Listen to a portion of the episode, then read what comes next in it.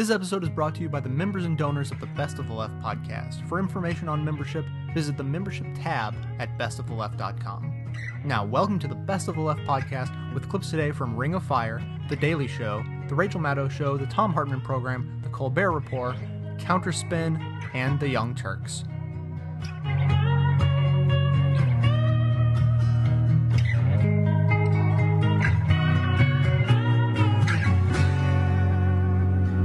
Republican friend of mine emailed me a film clip that showed a room full of very old white guys celebrating the fact that America had lost its chance to host the 2016 Olympics.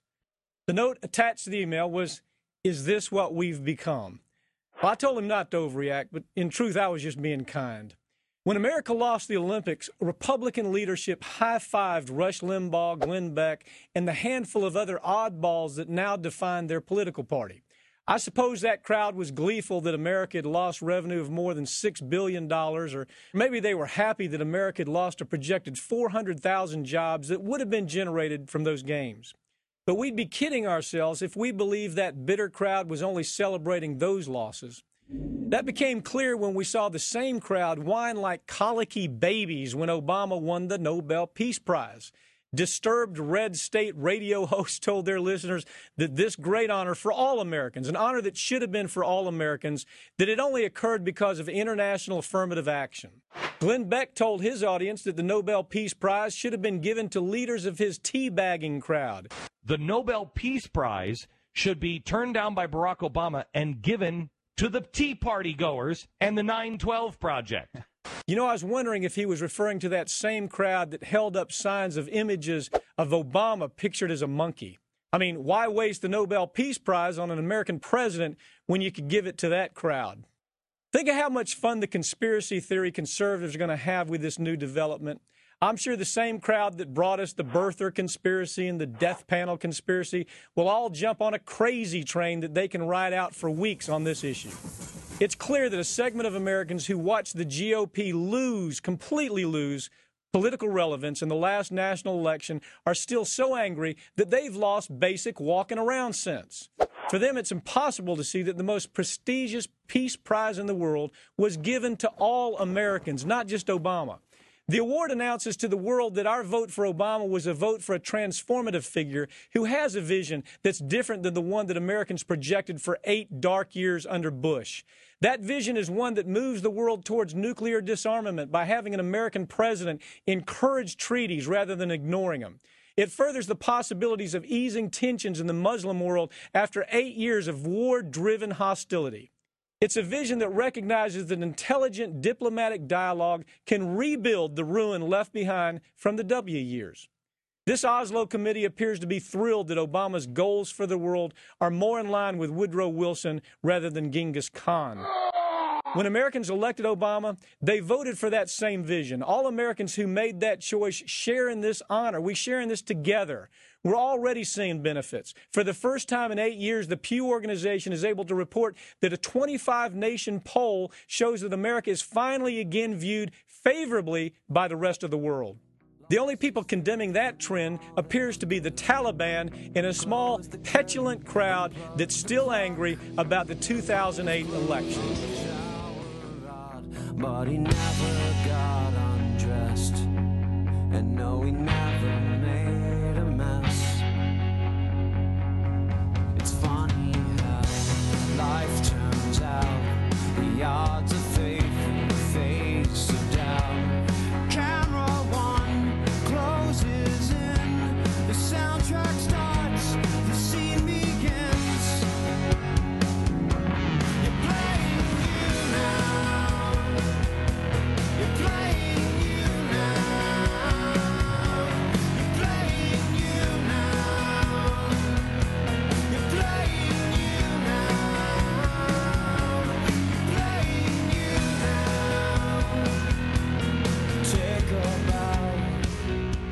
fair, to be fair, 24 hour networks have a lot of ground to cover. For instance, a couple of weeks ago, Saturday Night Live opened their show with a sketch poking fun at Obama's ambitious yet entirely not accomplished agenda. Luckily, CNN was on the case. So, did the show accurately capture a mood or did it go off track for comedic effect? Bill Adair, editor of PolitiFact.com, a nonpartisan fact checking website that rates the statements of elected officials, says SNL missed the mark on some of its claims. I think SNL tended to kind of gloss over what is a, a fair amount of progress by this administration. You fact checked SNL sketch. That, that's what you fact checked. A Saturday Night Live sketch. You got together, uh, did some research, and put together a report on an SNL sketch. While you were doing your research, did you also find that sharks live in water and don't deliver candy grams? that there's no African American equivalent of Mr. Rogers? And that the majority of boxes do not have in them? Did you find that out? Were you able to look into that? Did you have time in your Actually, uh, I'm having a little fun with CNN. Fact checking is the function of news. That is the public service they provide. It's one of the reasons the healthcare debate has been so fruitful. you can't get away with on CNN. For instance, a mere day before the Saturday Night Live fact check, Arizona Republican Senator Jon Kyl tried to sneak a whopper past John King. Watch. Almost everybody agrees that we could save between 100 billion and 200 billion dollars if we had effective medical malpractice reform. Holy one to 200 billion just for malpractice reform. That is an impressively high citation free, completely made up number. and Kyl had a bunch of them. King wasn't going to let that stand. Between 100 billion and 200 billion dollars, a 500 billion dollar cut in Medicare. It's a huge increase both in taxes and premiums. Seniors are rightly to be very concerned about that. We will talk more about this as it reaches the floor. I assure you, we're out of time on this day. Senator Jon Kyl of Arizona. Out of time on this day, your show's four hours long. out of time. Wait a minute. Your name is John King. Give yourself three extra minutes by royal decree.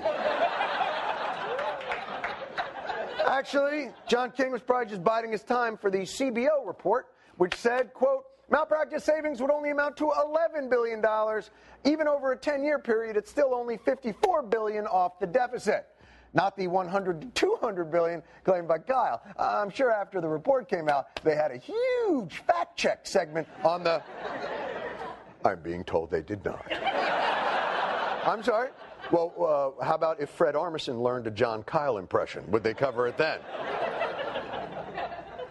I'm being told there's no one talking to me right now. But listen, you can't bring your A game every time. Let's try another one where we try and determine how many uninsured or underinsured folks are really out there. If you really begin to break down the 30 million, whatever the number keeps changing, of uninsured Americans, when you get down to a hardcore number, it's about 5 to 10 million that can't afford health care. I mean, out of a nation of 330 million people, I think that's a very small percentage. Wow, that is a very small percentage. I think we'd all agree that's very small uh, First things first, according to the New York Times, America now has 307 million people, not 330 million people. So you're only off by a factor of Australia. Second, with that explanation, he went from 30 million uninsured down to, you know, the hardcore number, 5 or 10 million. Well, that's pretty close, 5 or 10. It's only double. You know, it's interesting because I weigh between 150 and 300 pounds. Now, that's normal for someone who's 6 to 12 feet tall. Look, there's a lot of work to do with this right here.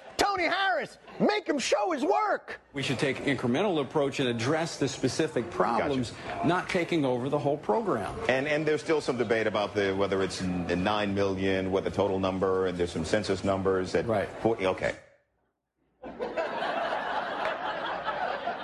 But numbers exist, and I'm sure we can agree that one of them is probably okay.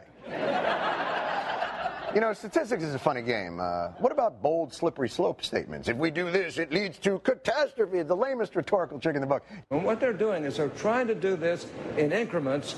By if they can't do it directly, they'll do it in increments until they finally get us to the point where you're going to have socialized medicine. And if that happens, uh, the greatest country in the world with what I consider to be the greatest healthcare system in the world is going to uh, is going to be deeply, deeply uh, harmed. All right, and let's let's leave it there.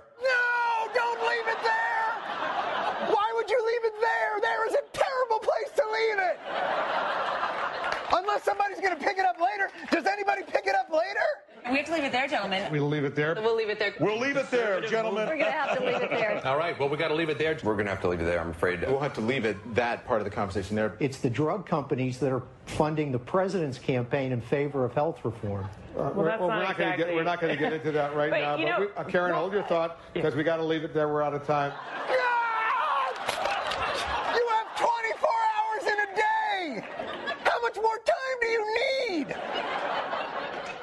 It explains CNN's new slogan CNN, nobody leaves more things there.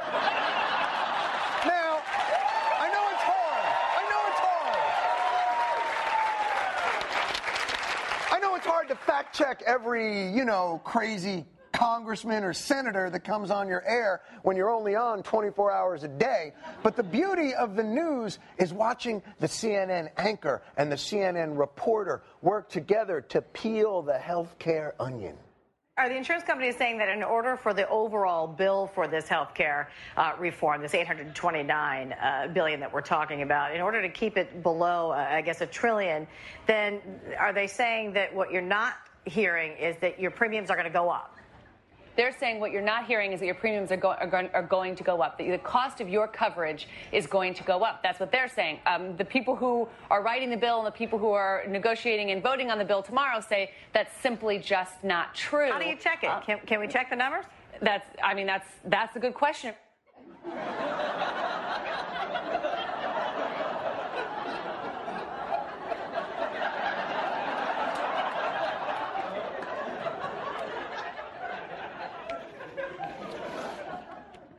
You're not sure whether or not you can check? That is a good question. Can we check the numbers? Oh, you know who could check those numbers? All those people behind you. With on the computers. Aren't, shouldn't they be checking the numbers? Actually, uh, uh, CNN does have a non SNL fact checking mechanism. It's called balance. Basically, it works like this you get two crazy bald people, one representing the right and one representing the left. And since those are the only two functional and rational points of view, the anchor helps them come to a golden consensus. James, has the stimulus worked? Well, certainly it has. If James wants to call progress 9.8% unemployment, $1.2 trillion deficits, and no end to them in sight, Where I Obama come came from, in. Going from 632,000 to 253,000 is less. Where I come from, going from 7% unemployment to Right, you know what? 9.8% unemployment is worse. I'm sure there's nothing that would stimulate the Republican base like, like, like seeing people who are out of work is for no fault of their own not have this. We're going to have to leave it there. Leave it where? I don't even know where we were. What exactly did you have to leave it there to get to? Meet the next YouTube star. His name is Josh Sacco. Just five years old. He recites a monologue from his favorite movie. The film is called Miracle. Screw up! This is your turn. Now go out there and take it. Bravo, bravo. Bra- Bravo indeed. To be fair, there was probably no other way people could have seen that YouTube video.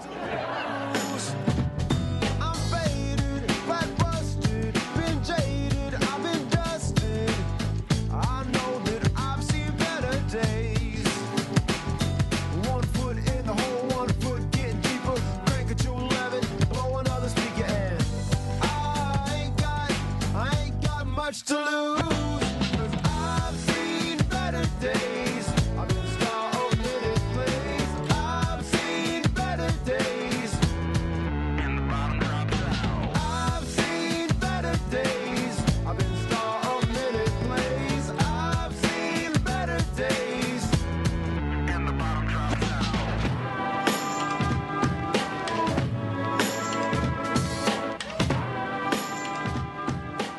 Night on this show, I interviewed my colleague here at MSNBC, Keith Olbermann, about he and I being used this week by the Fox News channel as a means for that network to hit back at the White House. Fox this week criticized the White House for inviting Keith and me to attend an off the record briefing with the president, given that the White House has also recently criticized Fox, which of course is seen as one of our competitors.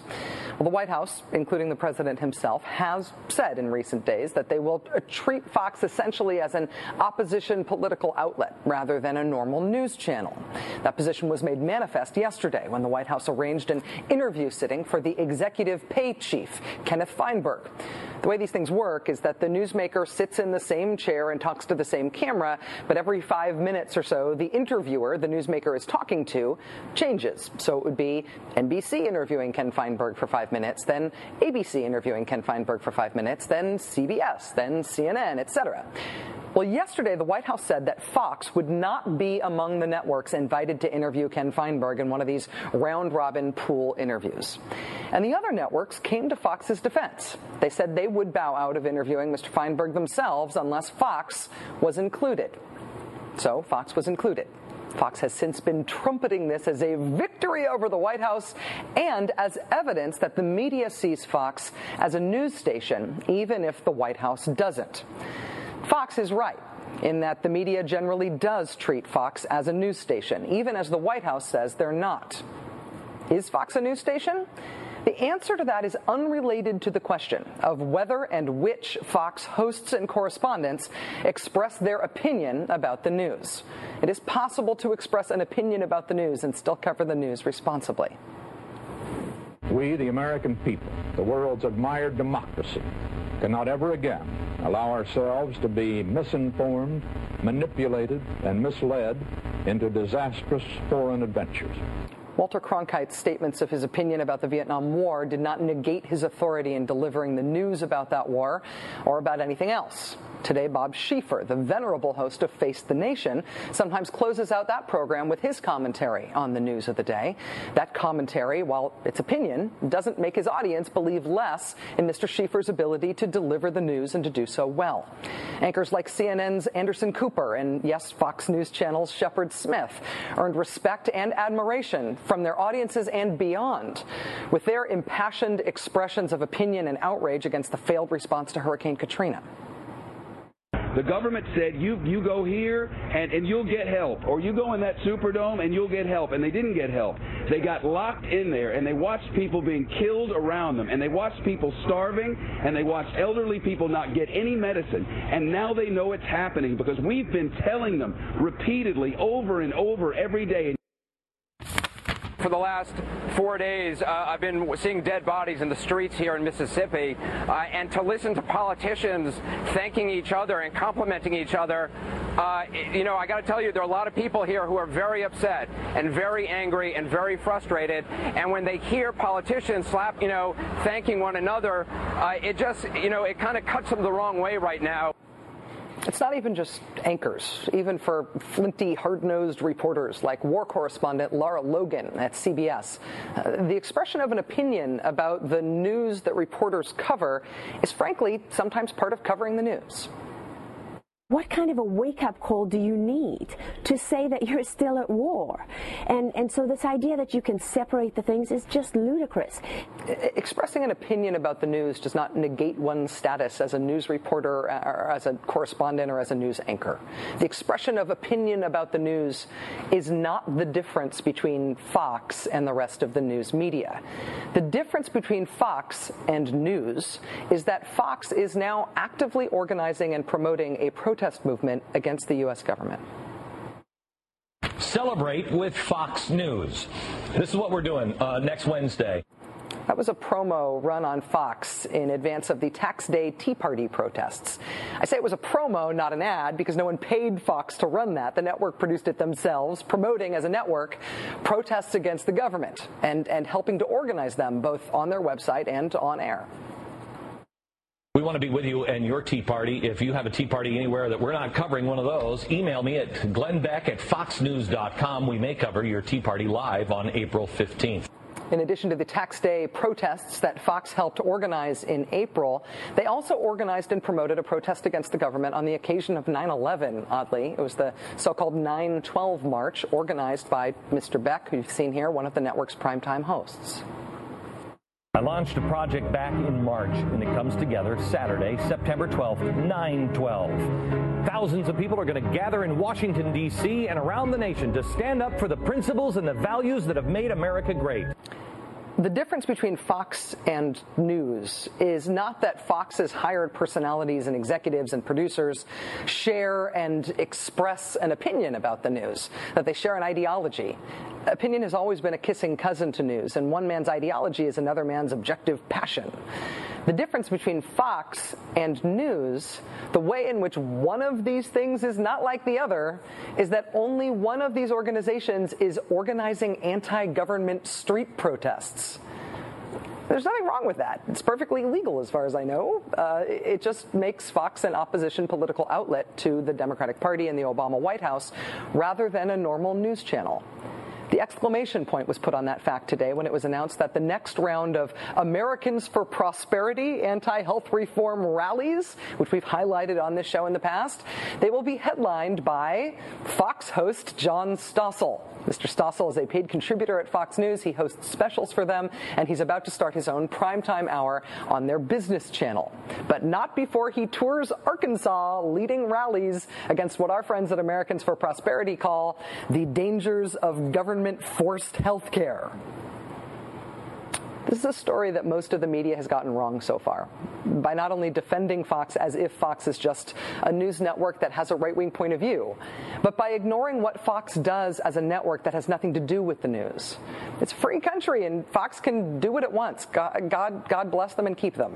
Uh, but it would frankly be strange. It would be weird for the White House, for the U.S. government, to treat a group that is organizing protests and rallies against it as if that group is just covering the news. It's not. One of these things is really not like the other.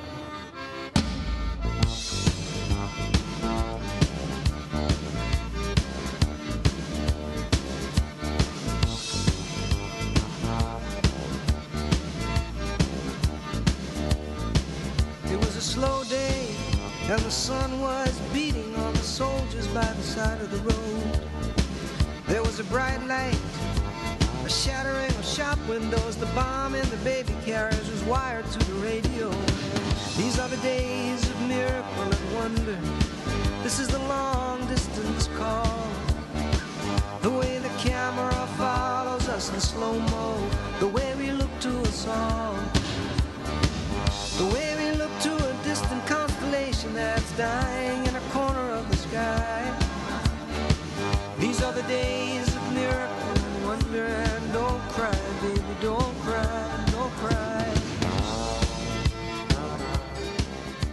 Fox News dimension of this, I find particularly fascinating because Fox News viewers are notoriously uninformed. And what I find fascinating about this is the deceptiveness of Fox in branding themselves as news.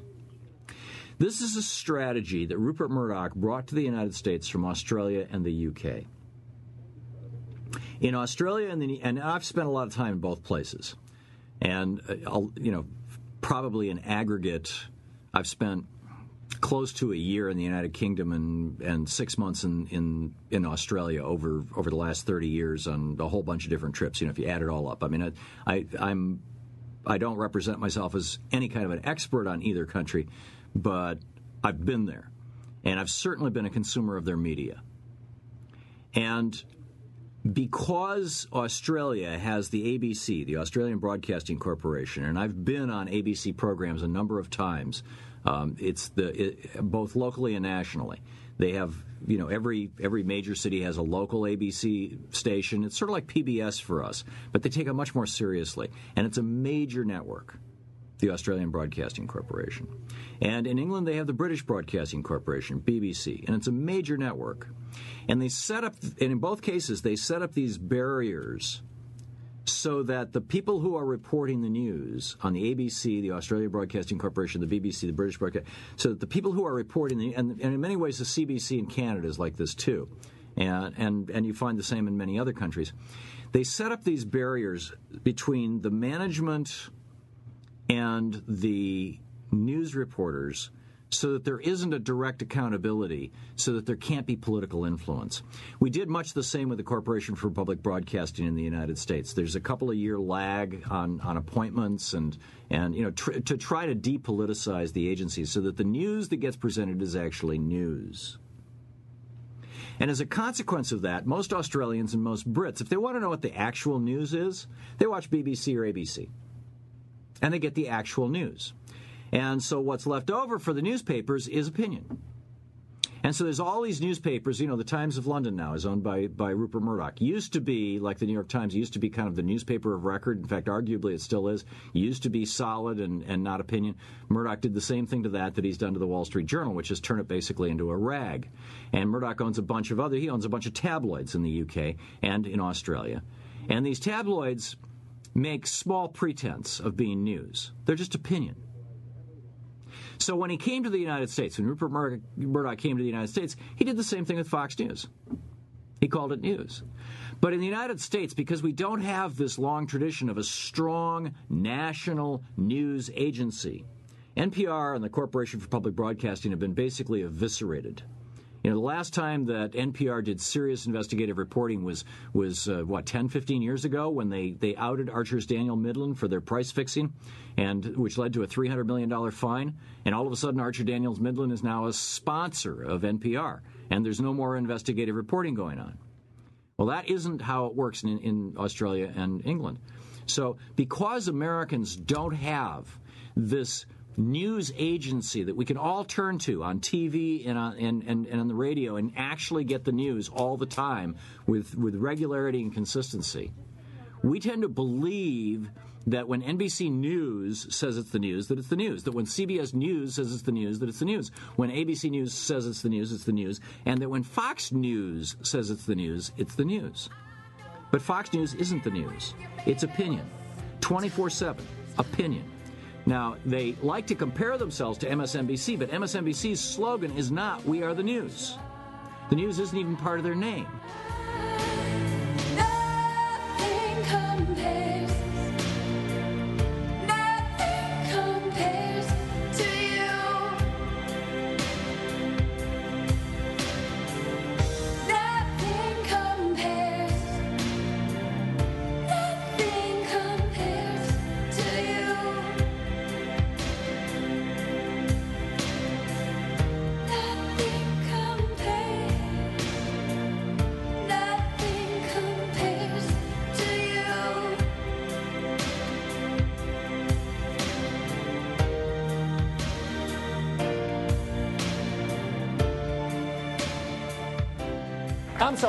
Take a minute here to defend the mainstream media's favorite punching bag, Glenn Beck.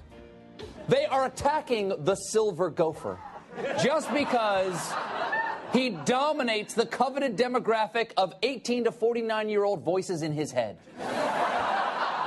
Now, it's perfectly fair to attack Glenn for what he believes. After all, he's a public figure, just like President Obama or Kermit the Frog. Oh, gee, I wish we had a special interest group. How come we don't have a lobby, you know, representing us? Oh, there's going to be just lots of hope and change. Oh, gee, how could you possibly say that? They're working overtime trying to make things better. Oh, my gosh, what a fearmonger that Glenn Beck is. He's a fearmonger of a thousand voices. Well, two. But now they're coming after Glenn for something much more important than his beliefs. What Glenn believes is irrelevant. He has said himself that he is not a journalist. He's just a rodeo clown. And if you believe what he says, you're an idiot. Which itself proves that Glenn believes what he says. But Glenn does more than just say things. Tell them what you do, Glenn. I just love my country, and I fear for it. He just loves and fears. And sometimes he just fears love. But the point is, he feels things. His show was like a dramatization of the pain chart on a pediatrician's wall. But now, now, folks, those feelings, those feelings, something Glenn and evidently Thorazine can't control, are being doubted. I think he's nuts.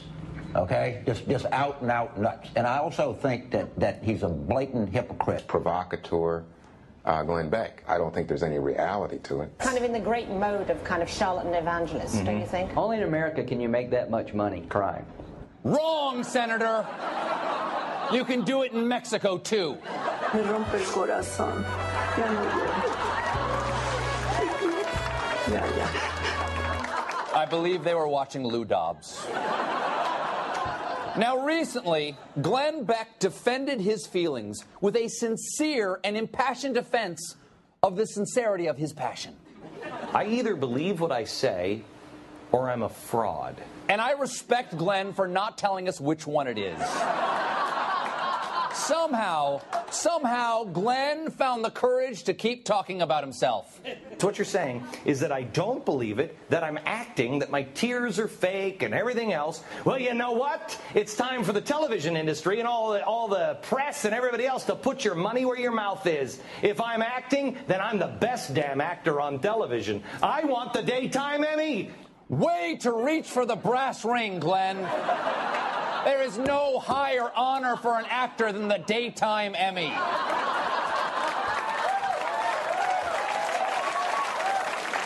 I mean, this guy's just as believable as Susan Lucci.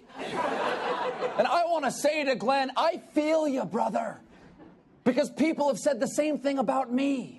Steve Colbert is a fake pundit on TV. The king of fake newscasts, Stephen Colbert. He doesn't mean what he's saying. If anything, he might mean the exact opposite. If he is the conservatives' blessing in disguise, he's certainly very effectively disguised. I'm effectively disguised, Keith Olbermann. You're a sportscaster. And the it getters out there know that for the past four years, I have meant every word I felt. So, all we really need to do to gauge Glenn's sincerity is to compare him to me. Jim? Acorn and their powerful union friends get a seat at the bargaining table, and you don't. You don't even know about it. This shadowy group of community organizers is up to something. China has started buying up natural resources. I'll show you how that affects us tomorrow and why your kids should start learning to speak Mandarin. People of America, we have got to stop China. Economically, militarily, technologically, they are catching up with us. Look what they did to Chuck Norris. Let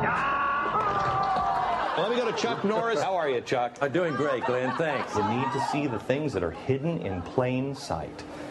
Progressives, fascists, communists, Mussolini, Karl Marx, USSR, NBC, Diego Rivera, Rockefeller Plaza, syphilis. Now, what do they all have in common today? Well, that's something you're going to have to figure out. I want to find out who killed John F. Kennedy. Okay, Kennedy, Kennedy Airport, O'Hare Airport, Chief O'Hara, Kansas City Chiefs, Kansas City Royals, King Arthur, Camelot, John F. Kennedy. Oh my God, it was suicide. You're not alone. I'm turning into a frickin' televangelist. This is just raw emotion going out in the world. I'm sorry.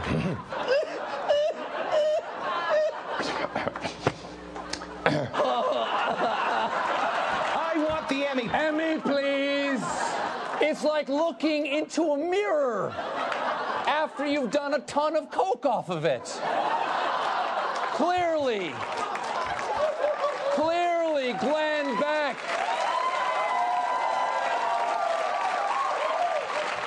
Clearly, Glenn Beck is as sincere in what he says and does as I am in believing that baby carrots are trying to turn me gay.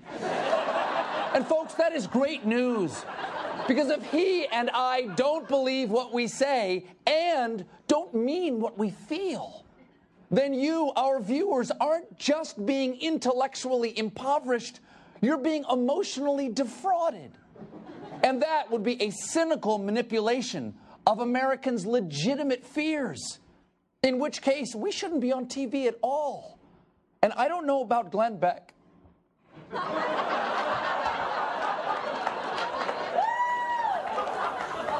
But that idea makes me very sad. I'm sorry. I just love my paycheck so much.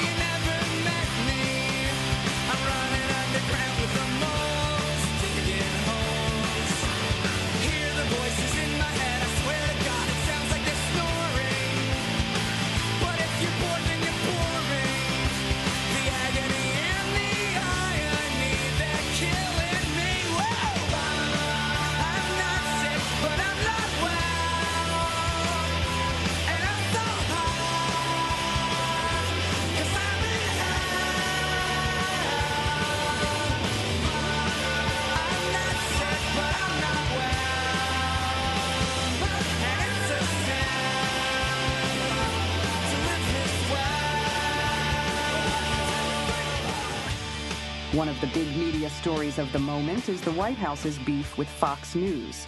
Tired of the channel's relentlessly right wing slant, several administration officials have decided to go on the attack. When White House Communications Director Anita Dunn went on CNN to explain their case, one example she offered was Fox's non coverage of the latest news on Republican Senator John Ensign.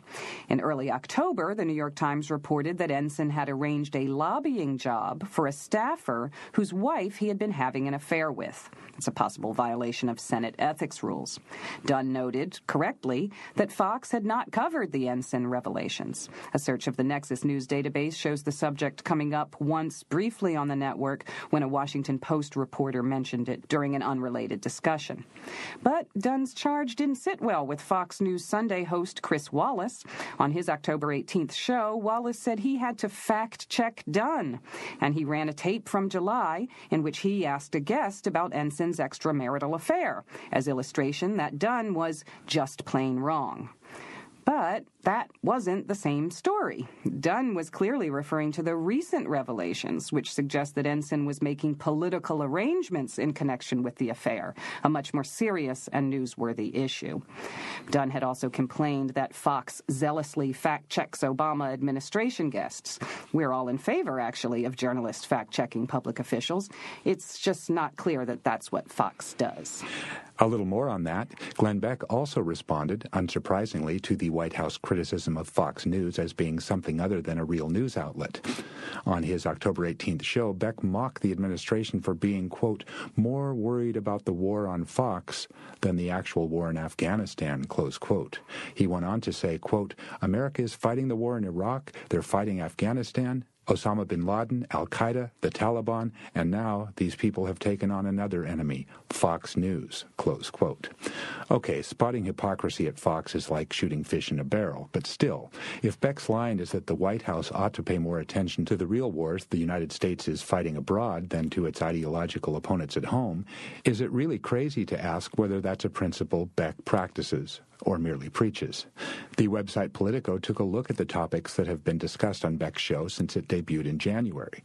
Afghanistan has come up 97 times, Iraq 95 times. There have been 50 mentions of Osama bin Laden, 40 of Al Qaeda, 38 of the Taliban.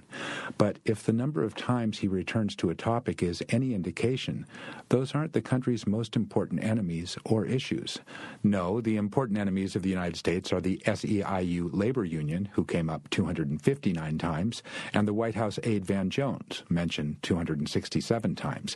And the number one enemy of the United States, for Beck, would seem to be the community organizing group Acorn, whom he has brought up 1,224 times. So it's unclear does Beck want the White House to match his espoused priorities or his actual ones? Let's have bizarre celebrations. Let's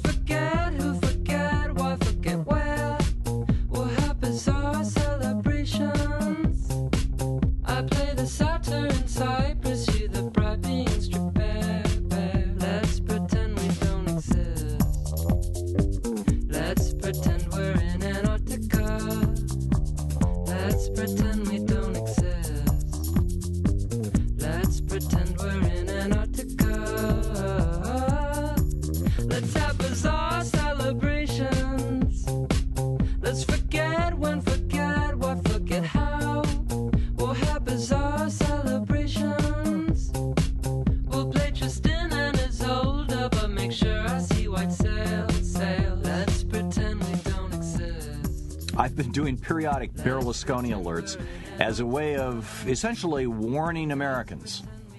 Silvio Berlusconi, the Prime Minister of Italy, started out as literally as a lounge singer on cruise ships.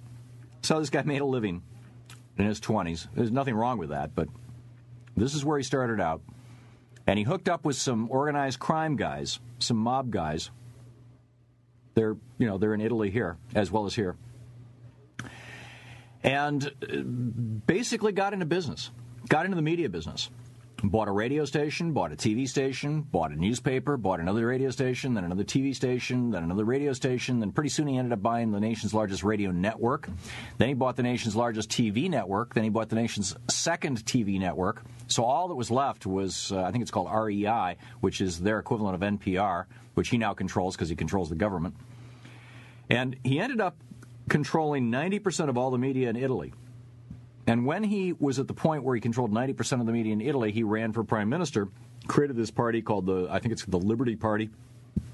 And boom, guess who won? Surprise, surprise. 90% of the media, that in terms of readership, viewership, listenership, 90% of the media you own, you do pretty good. Well, here's in that context, and and in that context, let's shift gears to Fox News for a moment. Keep keep in mind, Fox is part of a huge media empire that uh, Rupert Murdoch started many many years ago in Australia. He has cut deals with the Chinese, for example. He provides satellite television to the nation of China's people and has cut deals with that communist totalitarian government to censor the news there in China. He provide. You know, he, he owns the Times of London. He owns one of the one of the big uh, networks in, in the UK, one of the big satellite TV networks, and he he owns one of the, the satellite TV networks here in the United States, and he owns Fox News. And when he started Fox News, it, it explicitly, from the very get go, was not a news operation. It was a propaganda arm for the Republican Party. Now, that's something that is not uncommon in other countries to have newspapers that you know have a pretty clear political bias. And beyond newspapers, the, even radio and TV stations that have a pretty clear political bias. But in the United States, because of the Fairness Doctrine for all those years, from the 1920s right up through the 1980s, basically, 87 was when Reagan blew up the Fairness Doctrine. We Americans were conditioned to believe that if it said news and it was on television or radio, which are licensed by the FCC and regulated, that it was actually news. And so when Rupert Murdoch hired Roger Ailes out of the Bush White House, Bush the first, uh, Roger Ailes, I, I, believe his political uh, legacy goes all the way back to Nixon. When he hired Roger Ailes, who was a major media advisor to Bush the Elder, to run Fox News, it, you know, it basically became the propaganda arm of the Republican Party. And now comes this very bizarre story. Frank Luntz, the right wing pollster, who has an, an NLP expert and general all around advisor to the Republican Party all these years, is strongly recommending that Roger Ailes, the guy who created Fox News with Rupert Murdoch's money and has been the, the, the, president of it all these years, that Roger Ailes run for president of the United States. Uh, Luntz says I've known Roger Ailes for almost 29 years. No one knows how to win better than Roger. Uh, he says that uh, Roger Ailes could be a force if he makes the run. Now, whether this is Frank Luntz just sucking up to Roger Ailes to get more FaceTime on Fox News, or whether we're seeing the beginning of a serious, I don't know. You know, he, maybe he could run as a third party challenger and thus push the Republican Party even harder to the right.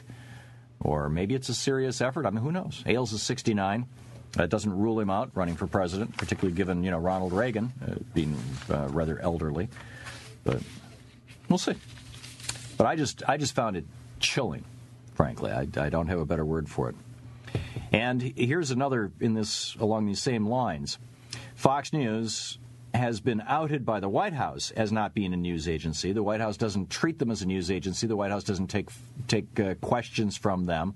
They don't do interviews with them. They basically their position is Fox News is not news, and it's not.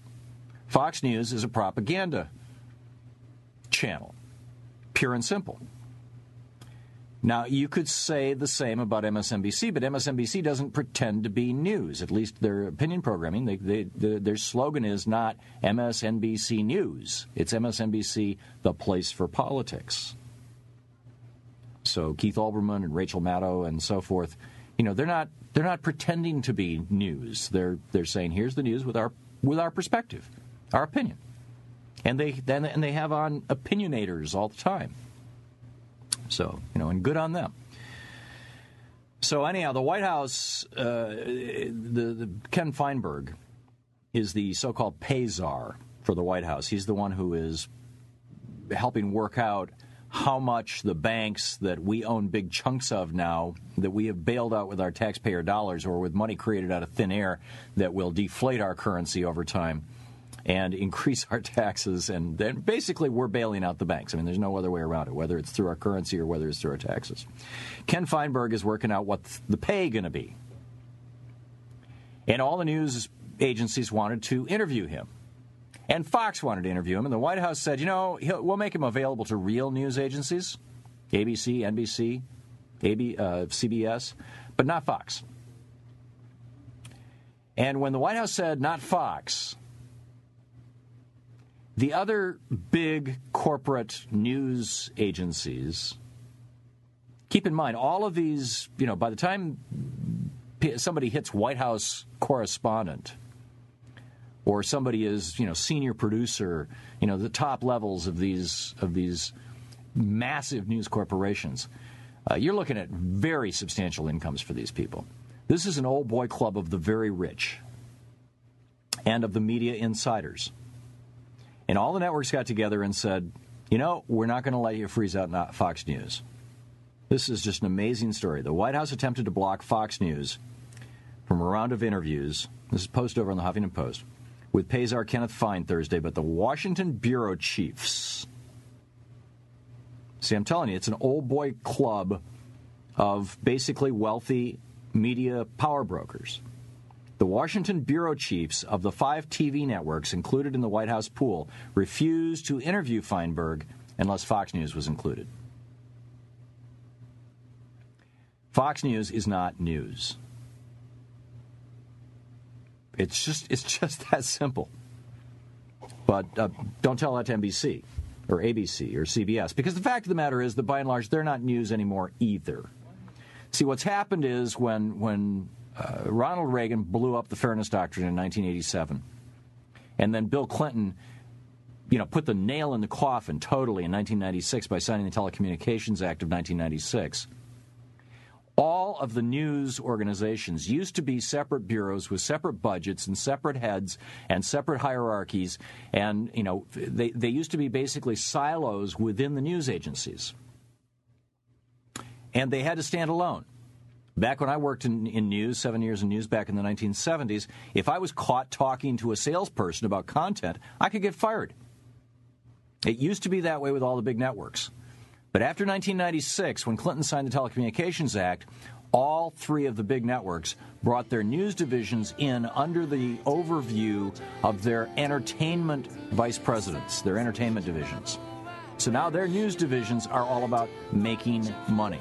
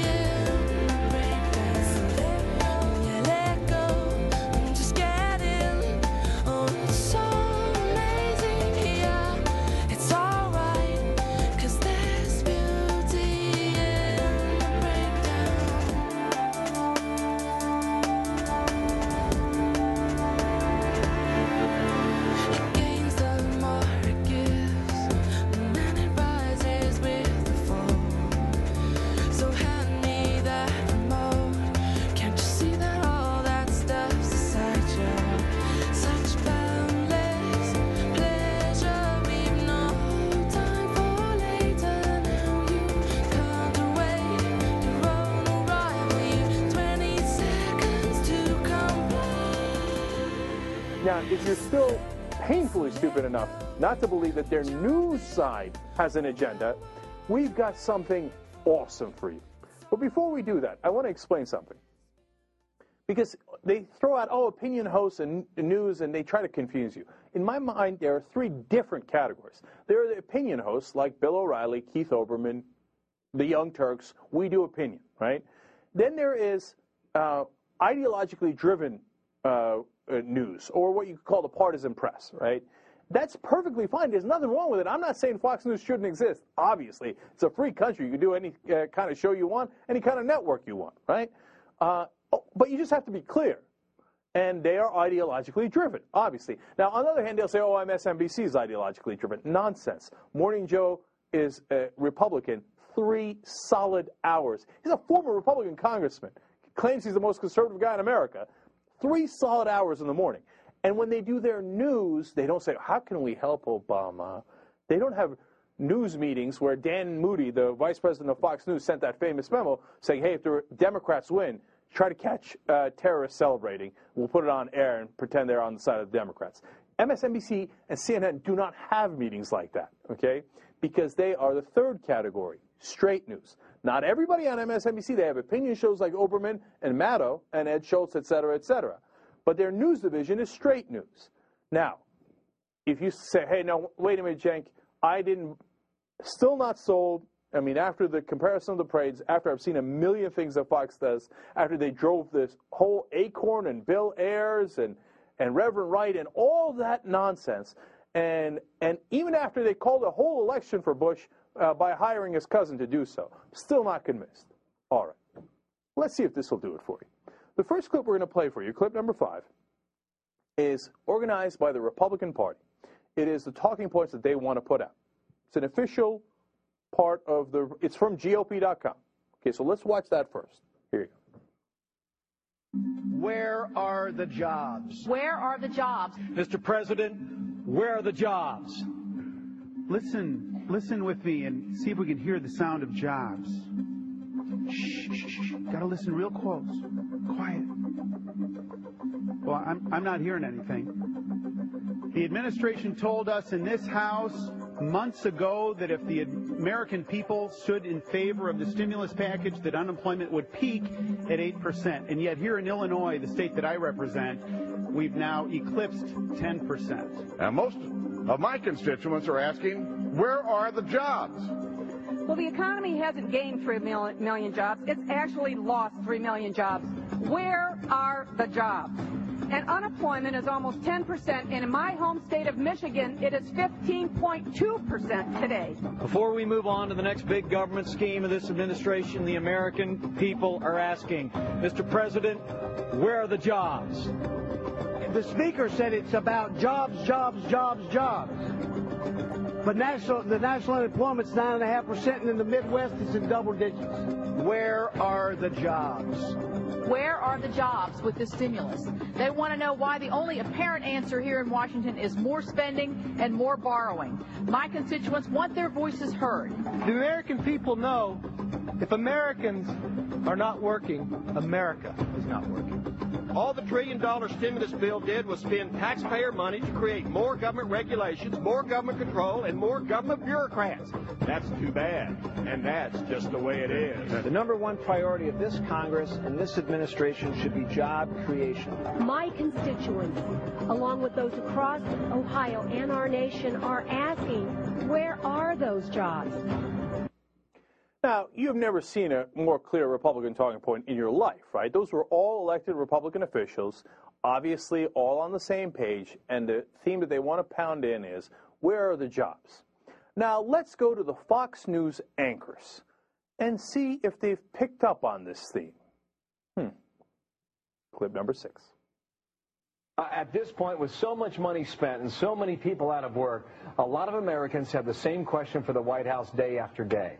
Where are the jobs? So, where are the jobs? America's economy on the road to recovery, but with a big problem.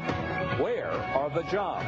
If it is working, where are the jobs? Uh, where are the jobs? Which begs the question, where are the jobs? That's a growing economy, not great from the lows, but it's growing. So where are the jobs? All right, where are the jobs? Well, you know, it really is going to be where are the jobs? That's the big question. Uh, the unemployment numbers out makes you wonder the question we've been asking all week. Where are the jobs in America today? I I think there are four questions on this whole segment. Uh, Where are the jobs? Who's Well- talking about them? Just where are the jobs? Simply. We'll continue to ask the question, where are the jobs? Gee, did they pick up on that Republican talking point and repeat it and repeat it and repeat it through their news anchors? Well, we report, you decide. Is there anyone in the country left unconvinced? Really? Really? That they're not just an outlet of the Republican propaganda and clearly conservative and, and nothing wrong with being conservative as long as they plant that flag and say, hey, you know what, we're an ideologically driven channel and our job, we view it as progressing the conservative ideology. So if our news is tilted that way, of course, because we're that's we're ideologues. Then I say, hey, have at it, Hoss. That's perfectly uh, acceptable. But to pretend, and for the rest of the press and the news to pretend that they are not ideologically driven, that they're nonpartisan and give you straight news, is greatly harmful to this country and to the truth. It, it can't possibly be any clearer. All right, now, um, what is the result of all of this? Now, I showed you the result in 2000 was enormous, right? What's the result today? Well, uh, turns out there's a story out now because of a poll done by Gallup about how Obama has now, quote, become more polarizing than Hillary Clinton. Okay, let it sink in. Okay? So, it's not that they have attacked him so much, it's that Obama is polarizing. When he came in, he had a 78% approval rating. Unreal. Sky high, right? Even among Republicans, he had a 60% approval rating when he came in. That's been knocked down to 19%. Now, why? Gee, I wonder how. How did that happen? Could it have been the non-stop attacks from Fox News and the conservative radio hosts and the rest of the press that aids and abets them by pretending they're doing real news. And then in the end, it's not because, and the story gets reported in the Associated Press, not as, hey, they tore down his numbers by attacking him nonstop, but Obama has become more polarizing, like it's his fault, than Hillary Clinton. Gee, I wonder how Hillary Clinton and Bill Clinton got so polarizing. It couldn't be that uh, that they uh, got attacked in the same exact way by Fox News Channel and those same conservative hosts. By the way, look, if Obama was an ideologue on the left and he was pursuing policies that were, you know, clearly liberal, clearly progressive, clearly way left wing, then you say, well, all right, then maybe both are at fault because Fox News is clearly viciously attacking him with things that aren't even true uh, a majority of the time, right? But hey, he's also had it coming, right? Instead, Obama, as we've seen a hundred times, out of his way, "Uh, bipartisan. Please, please, please, let's be bipartisan. I'm begging you to be bipartisan. How can I get Olympia Snowe's vote? How can I get Chuck Grassley's vote or Mike Enzi's vote? What, what do I have to do? What do I have to give away? What concession do I have to do? What compromise do I have to do? Oh, banking laws? Screw the banking laws. No, no, no, no. Uh, public option. Yeah, yeah, yeah. I like it, but it's not essential. Don't worry about it. Don't worry about it. What else do I need to give away? I mean, you just saw today. Uh, Bobby Jindal gets booed during his speech. Obama's giving a speech, and the crowd uh, boos when he mentions Bobby Jindal, and he says, "No, no, no, no, no, no. Bobby Jindal's a good guy. He's trying, working hard, and he's doing a good job for Louisiana." That's the guy who's polarizing. Now, look, this is what drives me crazy. It's because this is not an accurate reflection of what's actually happening in this country. And, it, and if all of the press goes along with the same message, the same wrong message, how are we not surprised when we come out with an electorate that is grossly misinformed? And the, the organization that is at the center of that misinformation is Fox News Channel. If the White House does not attack them, they would be incredibly foolish. Of course they have to attack them, and on all fronts. And the fact that the rest of the press goes along with Fox News is disgusting.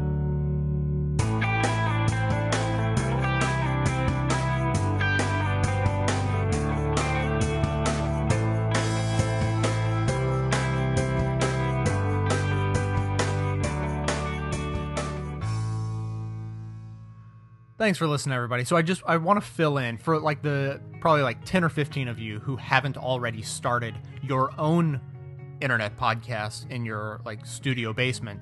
I I just want to inform those of you who who aren't aware. When you start a new podcast, like I did, you know, three and a half years ago, they they actually send you a manual, you know, and you have to sign off and yes, I agree to these terms and conditions uh, to to run a podcast on the internet. And and one of the rules, just I mean, it's like almost 100 pages, single spaced, of, of rules you have to agree to. One of them that stands out a lot, though, and you'll know this to be true if you've ever listened to any other podcast, is uh, if you ever replace your microphone, you have to announce it to the audience. You're not allowed to upgrade equipment and just keep doing the show as though nothing's happened um, because you sound different. And maybe you sound better, maybe you sound worse, but you definitely sound different. People are going to notice and so it's one of the rules you absolutely have to tell the audience. So today, just to stay in good standing with the podcasting community, I have to announce that I have a new microphone. Now, technically, I haven't actually owned a microphone for about a year. I, I, broke my original microphone about a year ago, and so I've been kind of borrowing one, and uh, and then I started getting comments from bosses of mine who will remain unnamed that I didn't sound as professional as I could. So um, this is my attempt at a, a, new setup with a new microphone, and uh, and so of course I have to tell you about it because if I sound bad, so much so that you're about to uh, you know unsubscribe from the podcast in disgust, I'd much rather you just send me an email and let me know something needs to be adjusted, treble's too high, bass is too much, whatever, and then I can attempt to make adjustments as we go. So now, as I do, of course, every show, I need to thank a couple of members because they're the ones who make it all happen. Uh, first, Camille, and I apologize, it's either Camille or Camille C, who signed up uh, just recently on October 4th, and just want to point out that she went above and beyond the minimum donation, which is always extremely appreciated. I mean, I understand that you know the mem- members uh, sign up and, and pay you know a little bit each month, and they get extra benefits for that, but anyone who goes above and beyond that, they're not getting anything extra. They really are just doing it to support the show, which uh, which is awesome.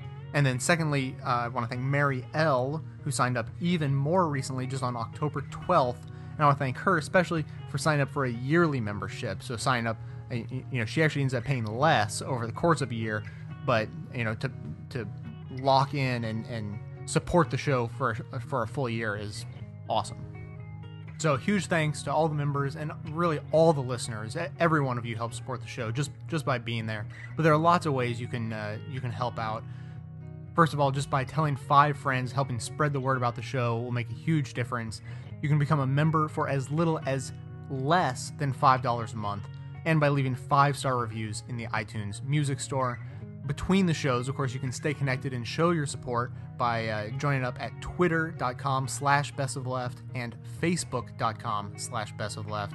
And I update all those with lots of great links to progressive, you know, videos and articles and all sorts of things I come across during my weekly research. And then, of course, members of the show actually get access to the Best of Left Raw feed, which is a podcast that delivers audio and video clips that I find sent directly to your computer, ready to be transferred to portable device of your choice. You guys know the drill. And I just want to make clear uh, for anyone who doesn't know, there's so many ways that you can stay subscribed to the show if you haven't already. Uh, first of all, we have MP3 only, that's just totally standard audio program, as well as the enhanced feed, which then is only compatible with iTunes and iPods. You can also get the show on your smartphone at Stitcher.com you can sign up to be notified every time there's a new episode by email, or even have CDs of the show packed up and delivered to you or your less technologically advanced uh, friends and family every week. And then finally, of course, I just need to mention that links to the music and sources used in this episode, as well as all of our episodes, are available in the show notes on the blog at bestofleft.com. So finally, coming to you from inside the Beltway and border yet outside the conventional wisdom of Washington, D.C. My name is Jay, and this has been the Best of the Left podcast delivered to you every Wednesday and every weekend, thanks to the members and donors from bestofleft.com. Black and white, you took apart a picture that wasn't right. Pitch burning on a shining sheet, the only maker that you